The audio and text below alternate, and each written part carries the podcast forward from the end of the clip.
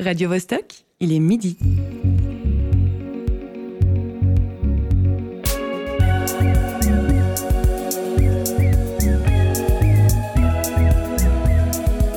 Midi bascule. Tous les vendredis à midi.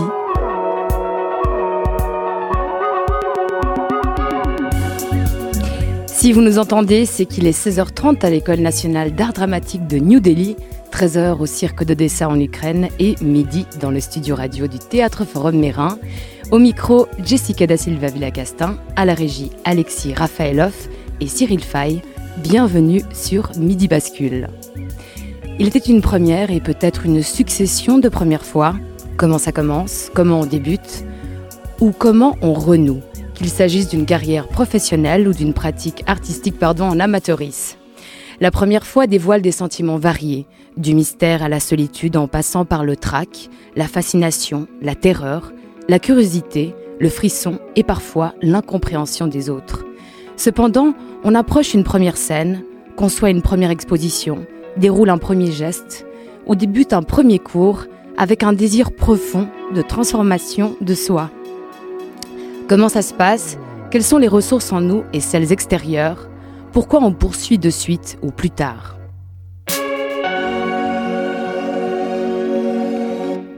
Aujourd'hui, nous allons parler d'une première avec une jeune metteuse en scène qui est au seuil de sa carrière, même si elle a déjà franchi un palier certain, l'écriture et la mise en scène d'un premier spectacle joué en novembre dernier au Grutli. Il s'agit de Lucille Carré, qui est déjà avec nous hein, et avec qui nous essaierons de comprendre les difficultés rencontrées et celles qui sont en cours. Bienvenue. Bonjour, merci beaucoup de m'accueillir.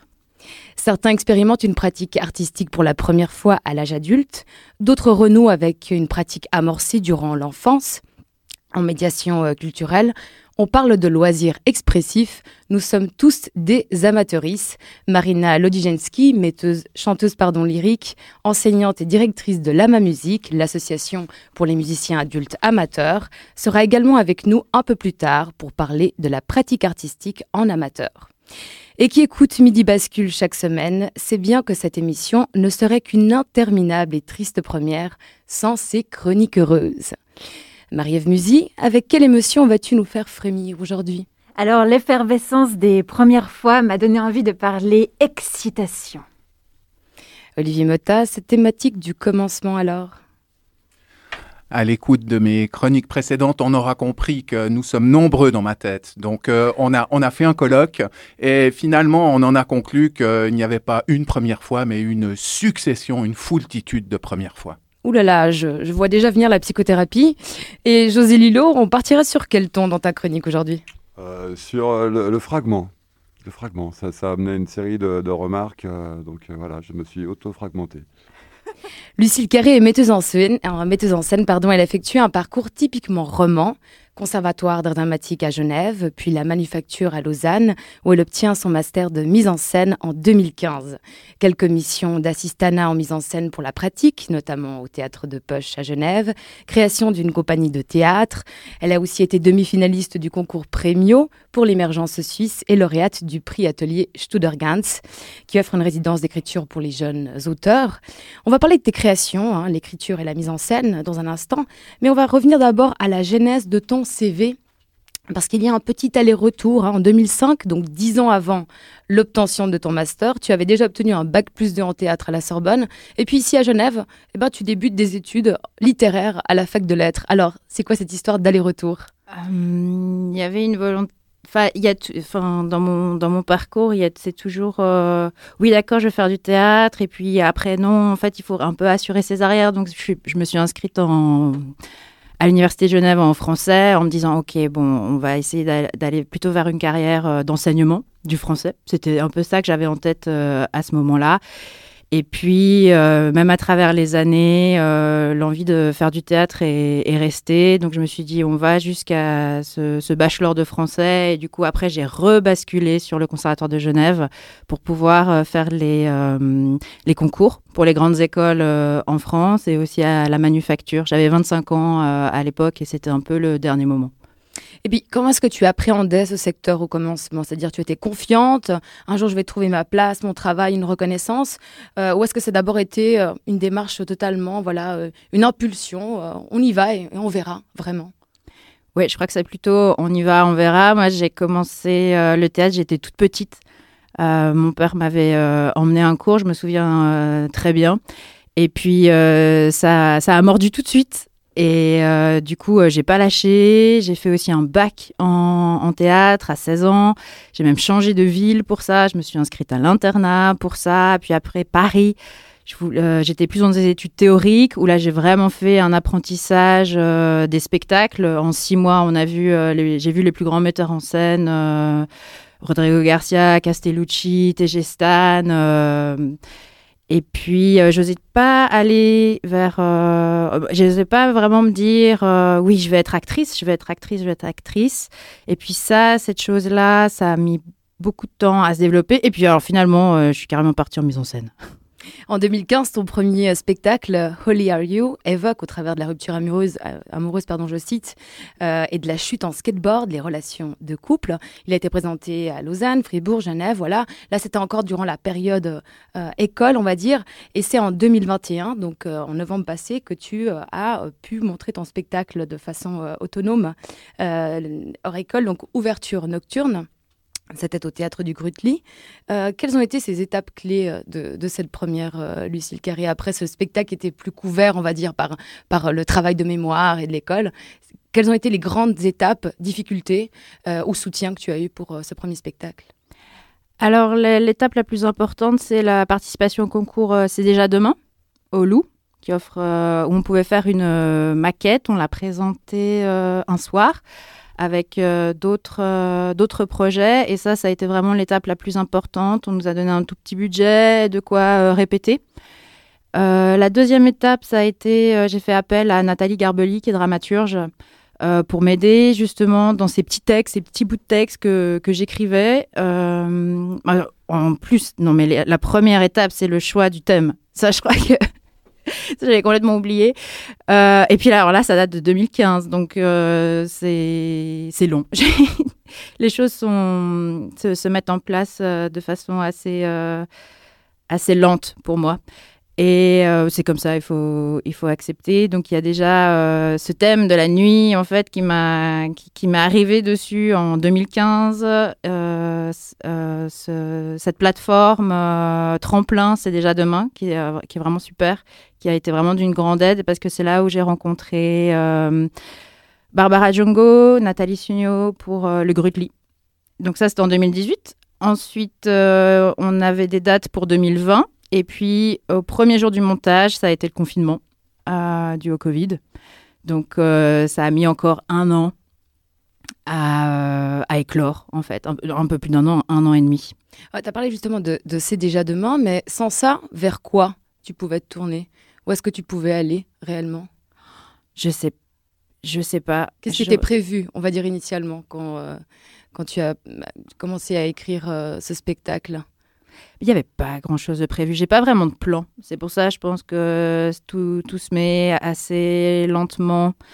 Euh, j'ai mis du temps à comprendre aussi comment ça fonctionne, ce milieu théâtral euh, suisse roman et à Genève. J'avais pas. J'avais mes bouts de texte, j'avais euh, fait ce concours Premio euh, qui n'a pas été une, une grande réussite, c'était pas le bon moment. Donc non, il n'y avait, pas de, y avait pas de plan. Pieds nus avec les feuillets sous le bras, donc. Et maintenant, quels sont les horizons qui s'ouvrent à toi et qui s'ouvrent à cette pièce ouverture nocturne? C'est quoi la suite? Ah bah, C'est toujours pareil, il n'y a pas de plan. donc du coup, enfin, quelque chose se met en place, c'est-à-dire maintenant, après ce premier spectacle, est-ce qu'il y a quand même une sorte de, reconnaissance? C'est bon, Lucille Carré a fait un spectacle qui tient, euh, dans un théâtre euh, qui est reconnu, qui l'a, qui l'a soutenu euh, durant ses représentations. Et maintenant, Qu'est-ce qu'on te dit? Comment est-ce que tu peux faire euh, jouer cette pièce ailleurs? Euh, Ou c'est-tu un peu une pièce sacrifiée, la première? Euh, oui, là c'est après c'est toujours des histoires de diffusion, de moyens de tourner. Là y a, là ça s'est pas fait, par exemple. Euh, pour d'autres spectacles, ça peut se faire, mais là, euh, c'est quand même un spectacle assez lourd aussi. Donc, tu vois, il y a, aussi certains plans. Il y a des personnes qui pensent plus à faire des, des, petits projets qui sont assez légers, qui peuvent tourner. Là, pour euh, Ouverture Nocturne, c'est pas vraiment le cas. C'est une grosse machine avec une grosse équipe. Euh, donc, euh, non. En fait, le plan, c'est, je crois, je vais, je vais beaucoup m'écouter, voir comment aller vers un deuxième spectacle. Donc voilà, s'affranchir de, ce premier spectacle pour vraiment de nouveau être euh, dans autre chose. Spectacle de la chute et perspective comique, c'est le titre de ton travail de master, hein, euh, orientation mise en scène à la manufacture. Dans ta conclusion, tu écris, je cite, à propos de comment travailler la chute en mise en scène, c'est un geste mobile, il y a autant de façons de tomber que de façons de mettre en scène la chute. J'ai cette question, comment est-ce que tu qualifies ton approche de la mise en scène? Vers ce à quoi tu aimerais tendre C'est des essais pour l'instant. Parce qu'il y a euh, une conception du théâtre, la mienne, qui est en train de se former, qui bouge. Et là, j'ai vraiment, du coup, ce premier spectacle, ça a vraiment été une première étape où là, maintenant, c'est le moment de la digestion. Qu'est-ce que j'ai fait? Vers quoi j'ai envie d'aller? Quels sont les thèmes que j'ai envie de, de creuser? Ou les formes aussi. Euh, quelle, quelle forme j'ai envie d'expérimenter? Euh, c'est plutôt là. Et qu'est-ce qui te fascine dans, dans la mise en scène? Bon, il y a quelque chose de l'artisanat que j'aime beaucoup d'avoir euh, cette équipe réunie où on a ce même but euh, de faire un, spectacle. Ça a été vraiment euh, superbe de travailler avec euh, le son, la lumière, la scénographie, euh, la dramaturgie, les textes, la direction d'acteurs. ça, je crois que ce, ce, travail collectif, en fait, il me plaît énormément étant donné qu'on est entouré de, de, chroniques heureuses pour la majorité comédiens, peut-être que les expériences dont ils vont nous faire part prochainement vont aussi te permettre de continuer à explorer euh, cette, cette, passion, euh, Lucille Carré. Alors, tu nous as proposé un morceau de Muramasa avec Slow Tie, Deal With It. Oui. Pourquoi? Parce que c'est euh, un morceau en fait qui s'inscrit dans une grande tradition anglaise, euh, des euh, morceaux pop, pop punchy, et ils arrivent toujours à se renouveler en fait. Même avec. Euh, T'as l'impression que cette chanson, tu l'aurais déjà entendue chez Blur ou euh, dans toute la scène punk. Et en fait, euh, en, je crois que c'est sorti en 2020. Et ce son, il reste toujours euh, d'actualité. Et enfin, moi, ça me met la pêche, en fait. Et surtout que Lucille Carré est également DJ la nuit.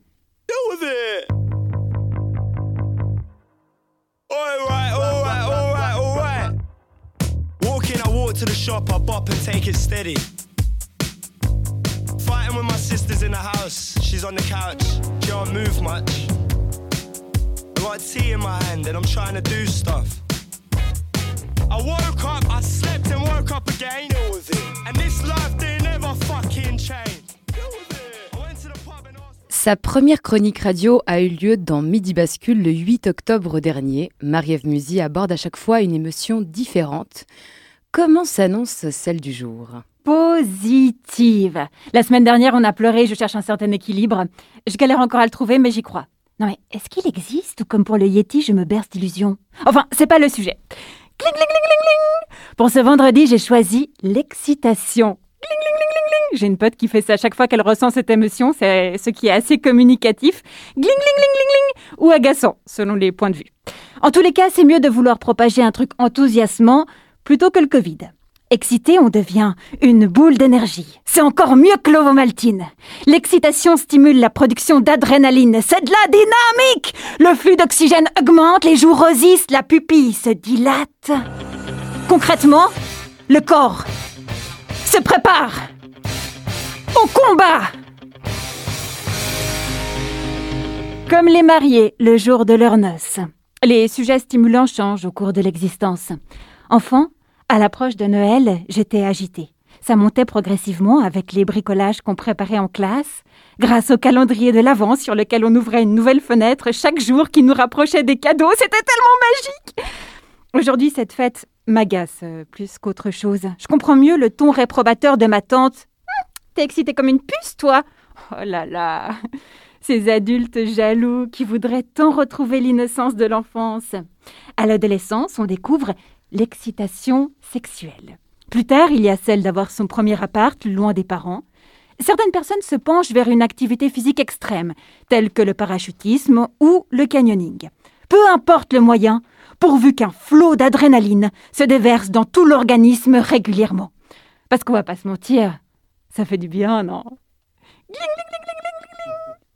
J'ai lu qu'une technique marketing pour vendre plus de produits était d'exciter les consommateurs et consommatrices, notamment en utilisant le rouge. Pas le vin, la couleur. Au moment d'écrire cette chronique, j'avais justement besoin d'un petit reboostant. Me suffirait-il, pendant une heure, de fixer la barquette de fraises qui se trouve dans mon frigo? Avant de faire cela, j'ai voulu vérifier mes sources et trouver des données scientifiques qui confirmaient l'effet de cette teinte sur mon psychisme. Résultat très décevant. Quand on Google rouge, couleur, excitation, la première page qui s'affiche répertorie uniquement des articles sur deux sujets. 1.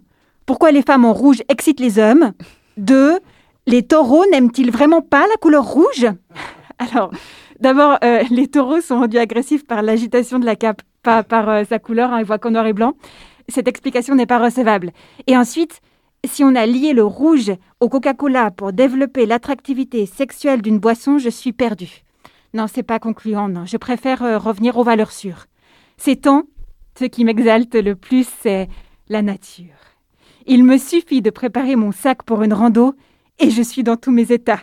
Gling, gling, gling, gling, gling. Elle est où ma gourde? Gling, gling, gling, gling, gling. Le saut à l'élastique, très peu pour moi. Mais peut-être, soyons fous, que je me risquerais à une rando de nuit Ouais Avec même ma lampe frontale Et on souhaite une bonne balade à Marie-Ève. Merci.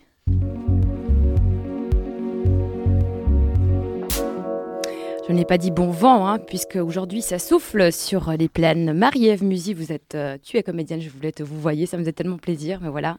Je comprends. Moi aussi, l'envie me prend de temps en temps.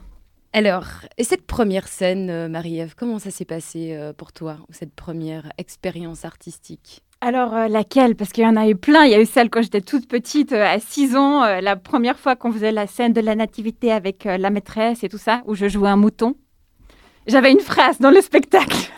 C'était vraiment toute ma vie à ce moment-là. Et puis, tu sais, on m'avait donné des, des collants blancs en laine. Quand t'es enfant, en fait, on, on d'une manière vraiment bizarre. Puis t'as pas ton mot à dire, mais tu trouves ça horrible quand même. Enfin, bref. Et après, il y a eu une première fois euh, pour un vrai spectacle pro. Donc, tu veux, tu veux que je parle de laquelle? Celle qui t'a marqué ou plutôt celle qui t'a poussé à persévérer, même si elle a été difficile? Alors, ce qui a été euh, le déclic, parce que ça faisait, en fait, comme euh, Lucille, je faisais du théâtre depuis euh, vraiment toute petite. J'ai commencé avec des cours d'impro très jeune. Et vraiment où j'ai su que je voulais faire ça, c'est quand j'ai fait un stage à l'école supérieure d'art dramatique de Genève, euh, qui n'existe plus maintenant, mais à l'époque, euh, c'était l'équivalent de la manufacture, où quand j'avais 16 ans au collège, on avait la possibilité de faire un extramuros. Et j'ai demandé à l'ESSAD s'ils m'acceptaient en stage, en touriste avec les pré-pro, les pré-professionnels, et ils ont dit oui. Et donc, euh, en fait, j'étais une ado et j'ai été intégrée au spectacle pré-professionnel de l'école que j'ai adoré. Et pour moi, c'était vraiment euh, magique et euh, une expérience euh, inoubliable. Et c'était une mise en scène de Denis Maillfer. Et c'est là où je me suis dit, enfin, où j'ai dit à mes parents, bah voilà, je veux devenir comédienne professionnelle. Puis mes parents, ben, ils ont vu ça. Et là, pour le coup, c'était quelque chose d'assez fort pour qu'ils osent plus vraiment me dire non. Et à ce moment-là, tu te comparais avec euh, les autres, parce qu'on est quand même assez jeune encore. On se dit, mais qu'est-ce que je suis, moi, autrement, différemment ou de façon complémentaire? Alors, à cette époque-là, j'étais vraiment. Ils avaient tous entre 20 et 25 ans et moi, j'étais l'ado. hein, J'avais 16 ans. Donc, euh, je leur faisais pas du tout une concurrence directe. J'ai été plutôt prise comme la petite sœur euh, qui était là en touriste, ce qui était très, très agréable. Et puis, euh, et puis voilà, pour le coup, euh, c'était pas du tout une problématique de, de me comparer aux autres. Moi, je les regardais plus avec des étoiles dans les yeux et puis en, en rêvant à ce moment-là. Gling, gling, gling. C'est ça, exactement. Je reprends quand même une phrase encore dans, ta chronique. Tu dis les sujets stimulants changent au cours de l'existence. Et pour toi, en tout cas, euh, les, les passions ont évolué aussi avec l'existence artistique, puisque tu es- tu t'es aussi intéressé à la mise en scène. Et donc, tu es aussi euh, dans cette voie euh, de la mise en scène. En quelques mots, pourquoi? Et puis peut-être est-ce que ça t'a parlé un petit peu euh, le parcours de Lucille, d'abord veut embrasser le métier de, de comédienne et finalement, assez rapidement, se positionne? Vers la mise en Oui, scène bah, en fait, je suis assez d'accord avec elle euh, sur le fait de ne pas faire de plan. Moi, je l'assume euh, assez, euh, assez bien de ne pas faire de plan parce qu'au final, la, la vie, c'est aussi un peu ce qui se présente à nous, puis est-ce qu'on acceptait le projet ou pas. Et puis, c'est aussi bien de suivre le flow parce qu'on ne peut pas programmer dans du béton, enfin, surtout dans des métiers artistiques. Et puis, là, pour répondre, pour revenir à ta question, je trouve ça génial la mise en scène, déjà parce qu'on a moins de pression. Il y a un truc que je n'ai pas dit dans ma chronique. euh, sur l'excitation, parce que j'arrivais pas à le placer bien, mais euh, que j'ai lu ça et ça m'a vachement parlé, c'est que l'excitation peut être aussi bien teintée de peur que de joie. Et souvent, ça alterne. Et aussi, c'est aussi assez les montagnes russes. Hein. C'est pas que euh, positif et l'excitation, heureusement, est temporaire parce que si elle est positive, elle, euh, elle réduit quand même vivement deux choses principales dans notre corps, qui est le système, euh, le système digestif et le système immunitaire. Donc, heureusement qu'elle est temporaire. Mais je sais plus du tout. Et la mise en scène dans tout ça, Marie-Ève. Et la mise en scène. Oui, euh, donc la mise en scène, il y a moins de pression que quand on est sur scène. C'était la conclusion. Voilà. Notamment. Non, mais pas que. En fait, c'est c'est hum, quand même chouette d'avoir un regard euh, sur la scène en étant à l'extérieur de la scène, parce que moi, en tout cas, ça me met moins la pression. Et puis, j'aime beaucoup euh, faire de la direction d'acteur et, euh, et aider la personne qui est sur scène à aller à la mener quelque part. Et je trouve ça aussi magique de voir prendre vie un, projet de l'extérieur, enfin extérieur entre guillemets, quoi, pas depuis la scène, disons.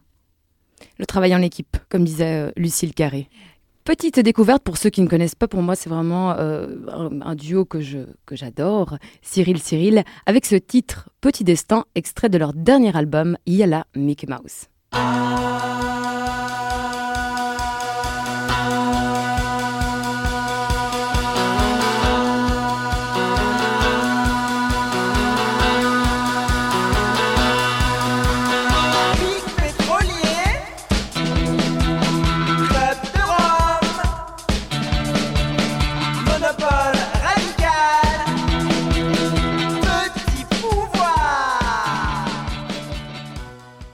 Cyril, Cyril avec Petit Destin. La musique n'a pas d'âge, mais elle a un sacré avenir. C'est cette devise que l'on lit d'entrée sur le site de Lama Musique, l'association pour les musiciens adultes amateurs. La soprano Marina Lodijenski, directrice de l'association et enseignante en chant lyrique, est avec nous. Bonjour. Bonjour. En quelques mots déjà, quelle est la palette d'offres de votre association et puis sur quel terrain vous êtes particulièrement complémentaires?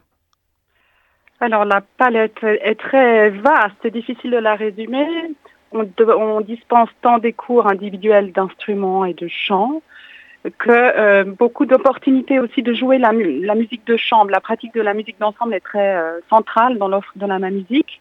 Alors on a des orchestres, un orchestre symphonique qui joue le grand répertoire, un orchestre de tango, un orchestre à cordes, encore un orchestre de flûte, euh, un atelier lyrique pour les amateurs d'opéra, des ensembles vocaux, mais on propose aussi pour ceux qui auraient envie de s'instruire à la théorie musicale des leçons de solfège, d'harmonie, et puis toute l'année est rythmée par des journées à thème, euh, par exemple des journées sur le- les ensembles de violoncelle, ou des journées euh, destinées au quatuor à cordes. Enfin, c'est très très vaste. Le grand projet de cette année, c'est de monter un opéra pour et par des musiciens et des chanteurs amateurs. Donc voilà, c'est en fait euh, une offre pour tous ceux qui aiment la musique, les amateurs qui aiment la musique et qui n'en font pas leur métier. Vous êtes une professionnelle de la musique. Euh, comment est-ce que vous, vous décririez la particularité des élèves amateuristes? Alors je dirais que nous, on s'occupe ex- exclusivement d'adultes amateurs. Je pense que les adultes, à la différence des enfants, euh, lorsqu'ils viennent chez nous, c'est parce qu'ils sont mus par leur propre désir musical, c'est leur démarche, leur choix. Donc ils sont habités d'une vraie motivation pour apprendre ou reprendre la musique. euh, avec des objectifs plus ou moins euh, nuancés. Il y en a pour qui c'est vraiment juste se faire du bien, c'est quasi thérapeutique, une fois par semaine, une fois toutes les deux semaines, parce qu'on suit les cours à la fréquence qu'on veut chez nous. Il y en a pour qui c'est une, un objectif de confort, euh, pour par exemple les chanteurs qui sont dans des chorales, ils veulent augmenter leur confort vocal. Il y en a qui ont vraiment, on a des amateurs très très avancés, qui ont un niveau très élevé. Alors eux, ils veulent un coaching très quasi professionnel. Mais à la source de ça, c'est un choix euh, délibéré de l'adulte. On a euh, toujours un peu cette, euh, cette idée quand on parle d'amateurs de pas très bien définir les niveaux.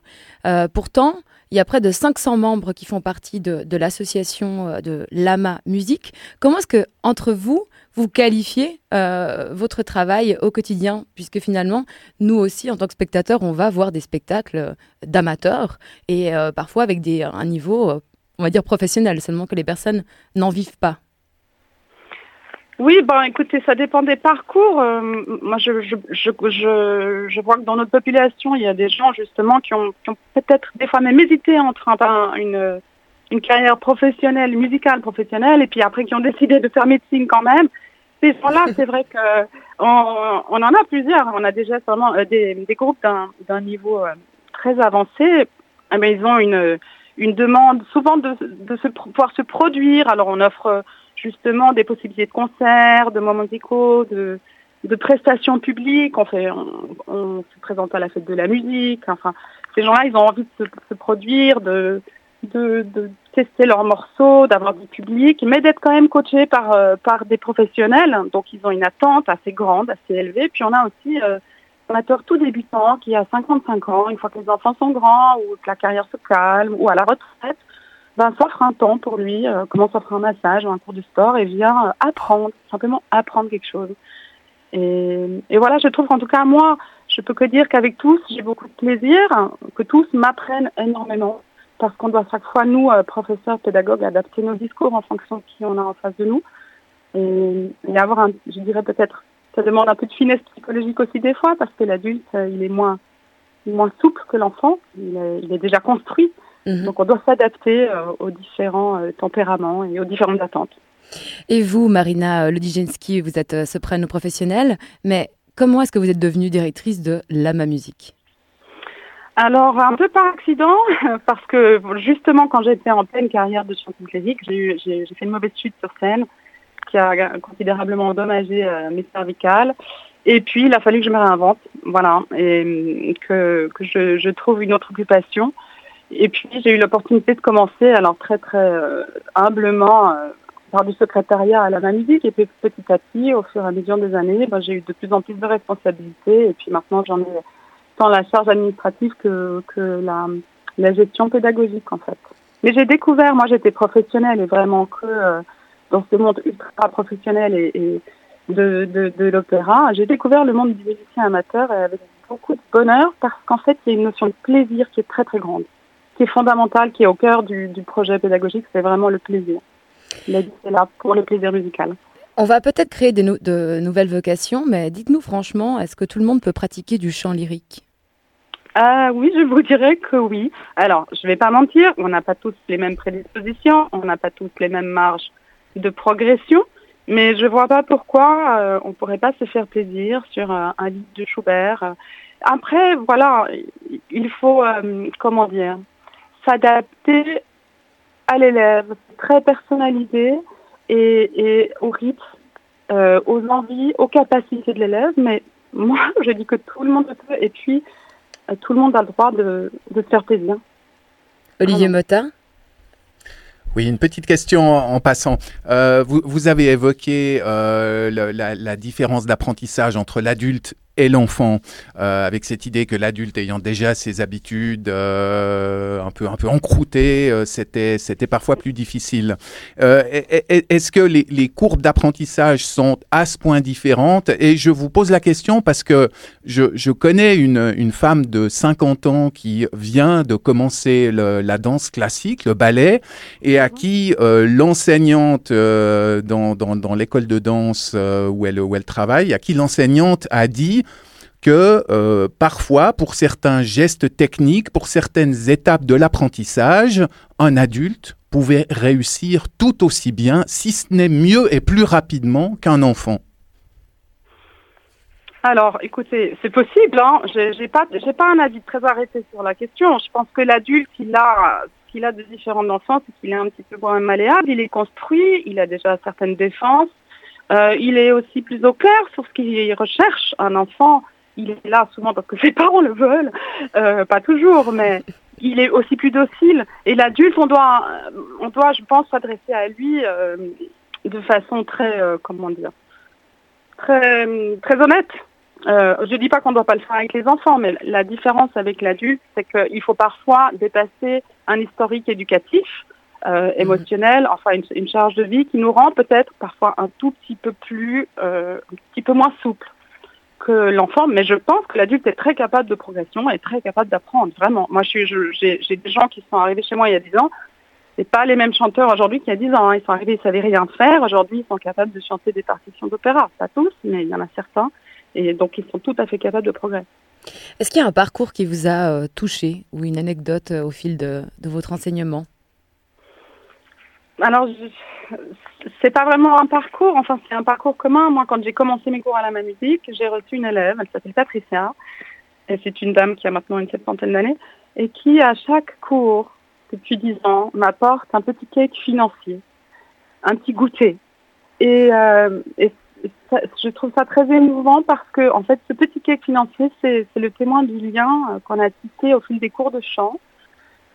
Un cours de chant, dans le chant, on est dans, l'intime, hein, c'est vraiment le, cœur des émotions. Il faut, être très bienveillant pour, euh, euh, euh, que l'élève se sente justement en confiance. Et voilà, ces petits cakes financiers, pour d'autres, ça a été des pots de confiture, des fleurs. Enfin, j'ai été couverte et très gâtée, mais il, incarne pour moi la beauté du lien qui peut s'établir entre un professeur et son élève, qui qui au-delà de juste l'apprentissage technique pur, la confiance.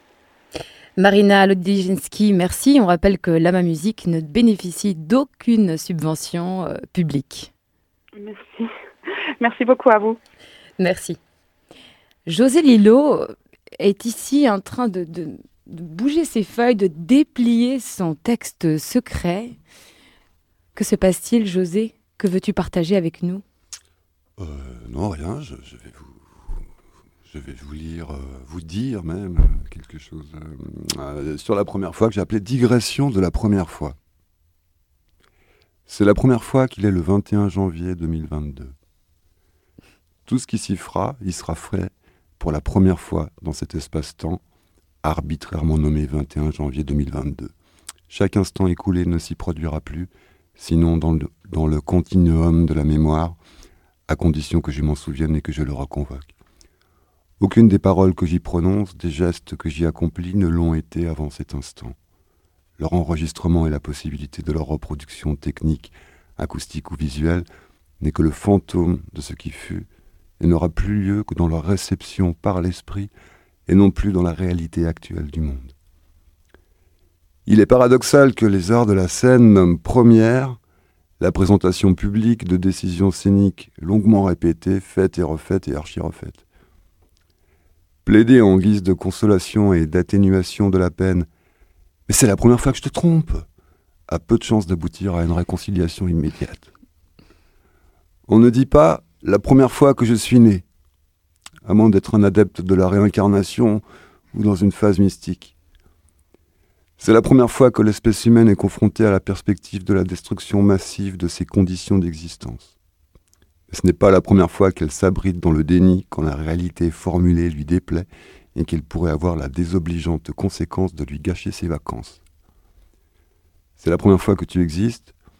Personne avant toi ni personne après toi n'a été ni ne sera absolument identique à toi. Tu es comme un flocon de neige unique dans le ciel serein de l'hiver. La singularité est absolue. Tu es une première fois. C'est la première fois que mon proche entourage a été testé positif à cette saloperie de Covid et qu'en tant que cas contact, j'ai dû me taper une quarantaine, bien que moi-même, sans symptômes, ait testé négatif. Et j'espère bien que c'est la dernière fois.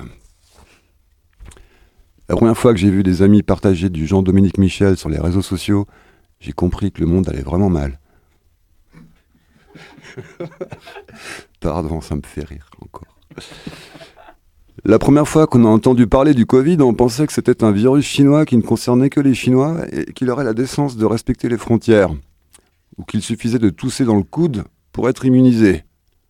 Ce n'est pas la première fois qu'on peut dire de nous qu'en tant qu'espèce humaine, on est quand même complètement con. La première fois que j'ai vu Didier Raoult à l'antenne, j'ai cru que c'était un extrait de Groland, et j'attendais que Moustique revienne à l'image, en vain. La première. Pardon, c'est vraiment débile.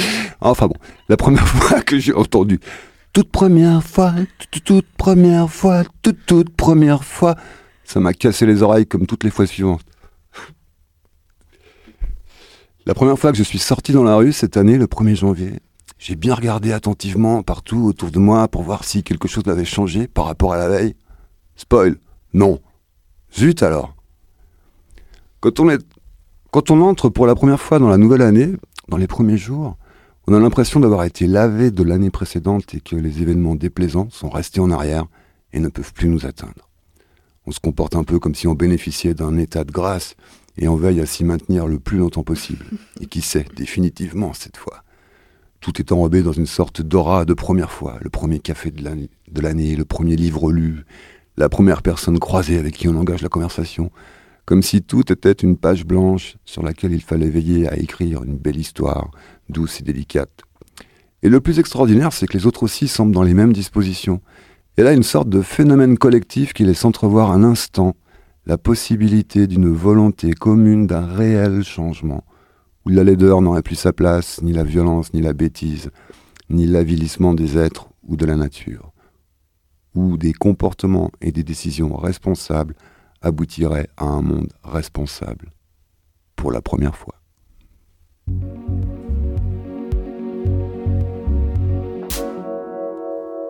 J'ai senti que tu étais troublé, José Lilo.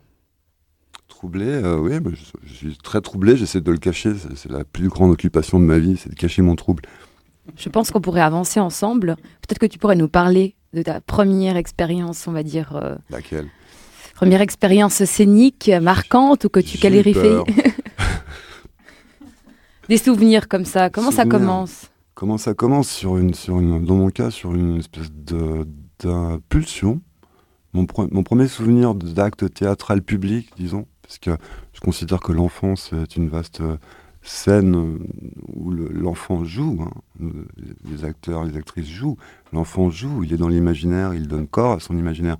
Donc j'aurais du mal à, dire où, quand l'acte proprement théâtral a surgi la première fois. J'ai l'impression qu'il est constitutif de l'enfance. Mais disons, si ce qu'il définit, c'est une prestation décidée en public, une, performance, c'est venu, je ne sais pas ce qui nous a appris avec un camarade dont j'étais pas très ami en primaire, euh, en plus de ça, mais on s'est mis les deux à délirer un truc qui nous faisait marrer, qu'on a présenté euh, devant la classe, mais je ne sais pas même à quelle occasion, parce que c'était pas prévu, on n'était pas à des... Il fallait pas qu'on fasse ça, en fait, mais on, a fait une irruption dans la classe, puis on a présenté une sorte de parodie d'un tube à l'époque, on faisait du playback, en faisant semblant de chanter, euh, et la classe était morte de rire. Et, euh, voilà, mais j'ai un souvenir assez confus, à part de, cette chose où je me disais, mais il faut que je me détrompe de moi-même, moi qui suis un garçon timide, très euh, rentré en moi, là, tout à coup, par la violence euh, dans laquelle, euh, c'est vrai, c'est violent de, faire une, il y a une violence à se faire à soi que de, que de passer dans l'acte public. Et là, je, me découvrais un autre. Et j'avais euh, ensuite envie d'aller à la rencontre de cet autre. Alors, ça a été beaucoup plus tard et, de manière timide toujours. Mais donc, il y a eu de nombreuses premières fois comme, comme ça. Mais à la fois dans une sorte de continuum où le, cette, cette, comment dire, aussi un sentiment d'irréalité du monde, vu à travers les enfants, les adultes sont un peu euh, bon, bien sûr, ils sont vrais, mais ils sont, ils sont tout à fait construits, ils sont absurdes, ils sont, bouleversants, tout ça. Mais enfin bon, c'est un peu comme on peut voir dans une pièce de théâtre. Et, je pense que le- les arts de la scène sont un moyen de visiter cette sensation et de la mettre en commun. Ce qui est intéressant dans ce que vient de dire peut-être José Lilo pour euh, Lucille Carré, c'est euh, cette reconnaissance ressentie. Est en classe, il fait des pitreries, et puis du coup, il fait rire les gens. Du coup, il y a une sorte de reconnaissance, et on se dit, voilà, on peut donner quelque chose, il se passe quelque chose, on est en train de communiquer. Euh, cette légitimité aussi de se reconnaître soi en tant qu'artiste ou comédien ou metteur en scène, euh, est-ce que toi, tu te sens légitime, Lucille Carré? Est-ce que ce premier spe- spectacle t'a permis un petit peu de, de te dire oui, je m'assume comme actuellement jeune metteuse en scène, mais déjà avec mon avec ma mes petits bagages. Euh, oui et non. En fait, Euh, c'est toujours moi, c'est toujours un, aller-retour qui est euh, comme ça, jamais très sûr. Je fais les choses sans trop me préoccuper. Ça doit venir d'une adolescence punk, je ne sais pas. Mais je fais les choses sans, sans, ouais, sans trop. Enfin, j'ai quand même fait une école, donc il y a quand même ça. Tu sors avec un diplôme. Donc l'école aide aussi peut-être à, à, à l'incarner et à le, à le justifier. Elle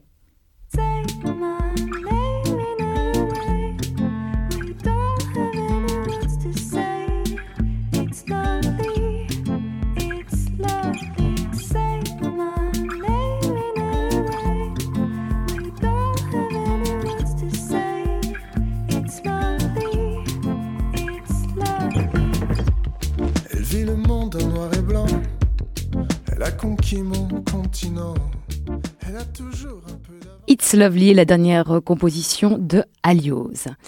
Je vous propose de découvrir un podcast de notre plateforme radiobascule.ch. On va se rendre au numéro 17 de la rue Jean Simonet. Il était une fois un espace de coworking à Vernier où une espèce commune, urbaine, ailée et roucoulante côtoyait au quotidien des créatifs le pigeon. Simone and the Pigeons, c'est un podcast conçu, écrit, mis en scène et monté par notre invitée Lucille Carré. Extrait.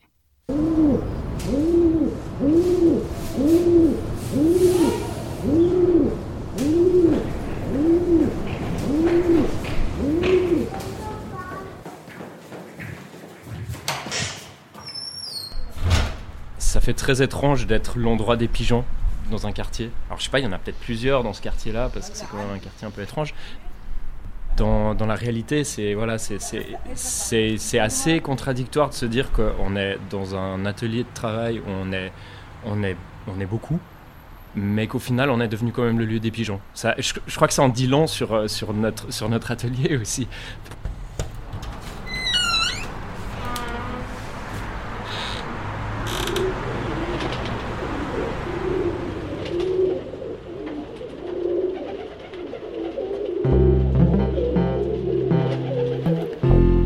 Simon and the Pigeons, un podcast roucoulant créé par l'atelier chez Simone.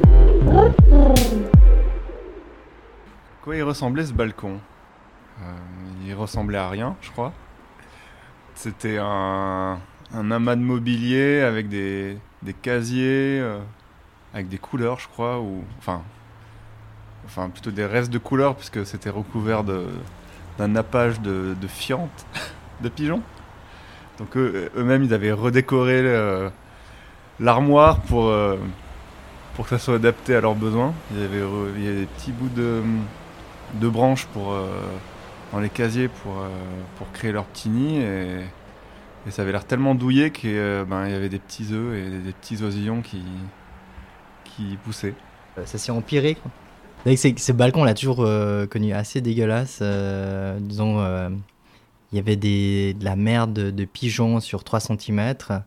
en plus, euh, donc, euh, les pigeons qui habitaient là, quelques pigeons qui étaient morts. Donc, commençait à avoir les odeurs, en fait, qui, euh, comme ça vient des pigeons. Donc, euh, c'est peut-être à, partir de là où on s'est dit non, mais peut-être ça va trop loin, même si euh, il y avait eu euh, des tentatives de nettoyage de ce balcon.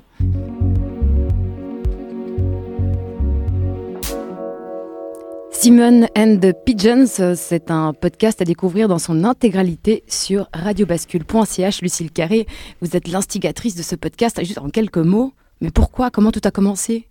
C'était pour répondre à un appel à projet, en fait. Et puis, euh, ce qui est génial dans cet atelier, c'est que on est, euh, il y a des vidéastes, des photographes, des maquilleurs, mais aussi des architectes paysagistes, euh, des gestionnaires de la nature, euh, des traducteurs paysans. Et donc, à partir de ce sujet, le pigeon complètement trivial et banal, en fait, après, le podcast s'étend à des réflexions plus globales sur la ville et sur la place du pigeon dans la ville. Et ça devient vraiment très intéressant. J'invite vraiment tout le monde à écouter ça, puisque nous-mêmes aussi, on se pose des questions avec le pigeon. Qu'est-ce qu'on va faire avec ce pigeon? Je vous laisse découvrir. Olivier, tu interviens en dernier dans cette émission consacrée à la première fois. Voilà. Une contradiction qui n'est pas pour te déplaire, j'imagine. En plus, cadeau bonux, tu vas nous parler non pas d'une première, mais carrément de première fois au pluriel, de première fois en série. Ah ben oui. Jessica, là, tu m'as posé une sacrée colle. Le choix de ce sujet d'émission m'a plongé dans des abîmes de réflexion, un peu, un peu comme José au fond. On pourrait croire en effet que le thème de la première fois concerne surtout l'enfance et l'entrée dans l'âge adulte, des moments où, l'expérience faisant naturellement défaut, on cumule les premières. C'est en grande partie vrai, mais c'est aussi une illusion d'optique. Voici en guise d'illustration l'évocation de certaines de mes premières fois que je m'en vais dérouler sous vos yeux ébahis. Nota bene, aucune chèvre n'a été maltraitée durant l'écriture de cette chronique. Je commencerai avec une première fortement déconseillée par les ligues de promotion de la santé publique, la première cigarette. Ah, la première cibiche C'est entrée en douceur dans le monde de la toxicomanie, rendue tellement facile et désirable grâce aux libéralités dont notre pays fait preuve envers les cigarettiers. Quand j'étais môme, c'était à peu près aussi facile d'acheter des clopes que des carambars, hein, je le précise en passant. Bon, je devais avoir dans les 10-11 ans, j'ai détesté, mais j'étais ferré et j'y suis évidemment revenu. On continue avec une première fois nettement moins malodorante, enfin, sauf si l'autre a une haleine de chacal. Je veux parler bien sûr du premier baiser, cet instant d'infini qui fait un bruit d'abeille dans les mots de Cyrano de Bergerac. Pour moi, l'apiculture amoureuse a commencé à peu près au même âge que la première cigarette. Alors attention, je dois, je dois juste là faire un brin de pédagogie parce que j'observe mes garçons et j'ai le sentiment d'une, confusion dans le vocabulaire et d'une régression curieuse dans, dans la pratique. Je parle du baiser, pas du béco, du smack échangé du bout des lèvres. Le baiser, l'appel, le patin, la galoche, quoi. Quand votre langue a des velléités de spéléologue et aspire à titiller la glotte ou à décrocher les amygdales de votre partenaire. Sinon, ça n'a strictement aucun intérêt. C'est vraiment dégueulasse. Mais non, mais non, c'est, c'est pas sale. Je répète, un French kiss sans la langue, c'est un peu comme si vous, mesdames, passiez une agréable soirée avec Rocco Siffredi, qu'il vous propose de jouer au docteur et qu'il sorte de sous son lit une boîte du jeu Docteur Maboule. Ça, ça veut pas le faire, vous attendiez autre chose. Bref. Et la première fois où, enfant, on souffre de harcèlement. On en parle? Ah, sacré souvenir, tu Faut dire que j'avais le défaut d'aimer lire, de faire du basketball et d'être plutôt bon à l'école dans un petit village où la plupart de mes camarades aimaient maquiller leur boguet, faisaient du foot et peaufinaient leur réputation de cancre. Bref, j'étais l'intello qui pratiquait un sport de fillette et j'aurais pu tout aussi bien pour certains me balader avec une cible tatouée sur le front. Heureusement que les hasards de la génétique m'ont doté au fil du temps de cette mâle carrure qui a bientôt dissuadé les butors et les pecnos de vouloir me meuler la face et qui devait affoler plus tard l'agent féminine. On aura compris le principe. De 0 à 20 ans, les premières sont légion. Le premier vote, le premier voyage en solo ou avec des amis, le premier appart, etc. Y compris la première à laquelle on pense tous, le dépucelage soit le fait de connaître bibliquement une personne du beau sexe. Alors, je précise tout de suite pour les énervés et les woke, chacun fait euh, ce qu'il veut de ses gonades. Hein. Je parle de beau sexe, c'est pour, moi, je parle de mon propre point de vue. Maintenant, si vous, votre crush, c'est les armoires normandes ou les chèvres, mais euh, faites-vous plaisir, allez-y, je n'ai rien à y redire. Et après? Eh bien, justement, après, ça continue et c'est ça qui fait tout le sel de la vie. Il y a la première déclaration d'impôt qui vous donne envie de lire tout Kafka, la première voiture, puis la première facture de garagiste qui vous donne envie d'annexer l'Autriche, le premier enfant, puis l'achat de la première poussette, où vous découvrez avec stupéfaction que le prix d'un tel engin est proche de celui d'une voiture d'occasion alors qu'il n'est même pas équipé d'airbag ou d'une direction assistée. C'est quand même extraordinaire. En résumé, à chaque âge, ses premières, et je parle d'expérience puisque je ne fais le mariole sur les ondes que depuis le mois d'octobre passé, date de ma première chronique à Midi Bascule. Et puis, et puis, et puis, il y a la première fois que nous vivrons tous, la première, dernière fois, la seule première fois, en fait, dont personne n'a jamais parlé, parce qu'elle signe l'extinction de la conscience, la mort.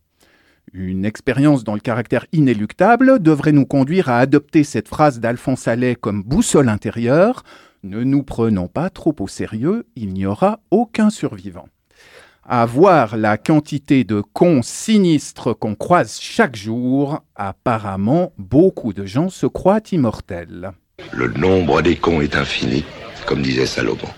Tu viens, mon petit lapin?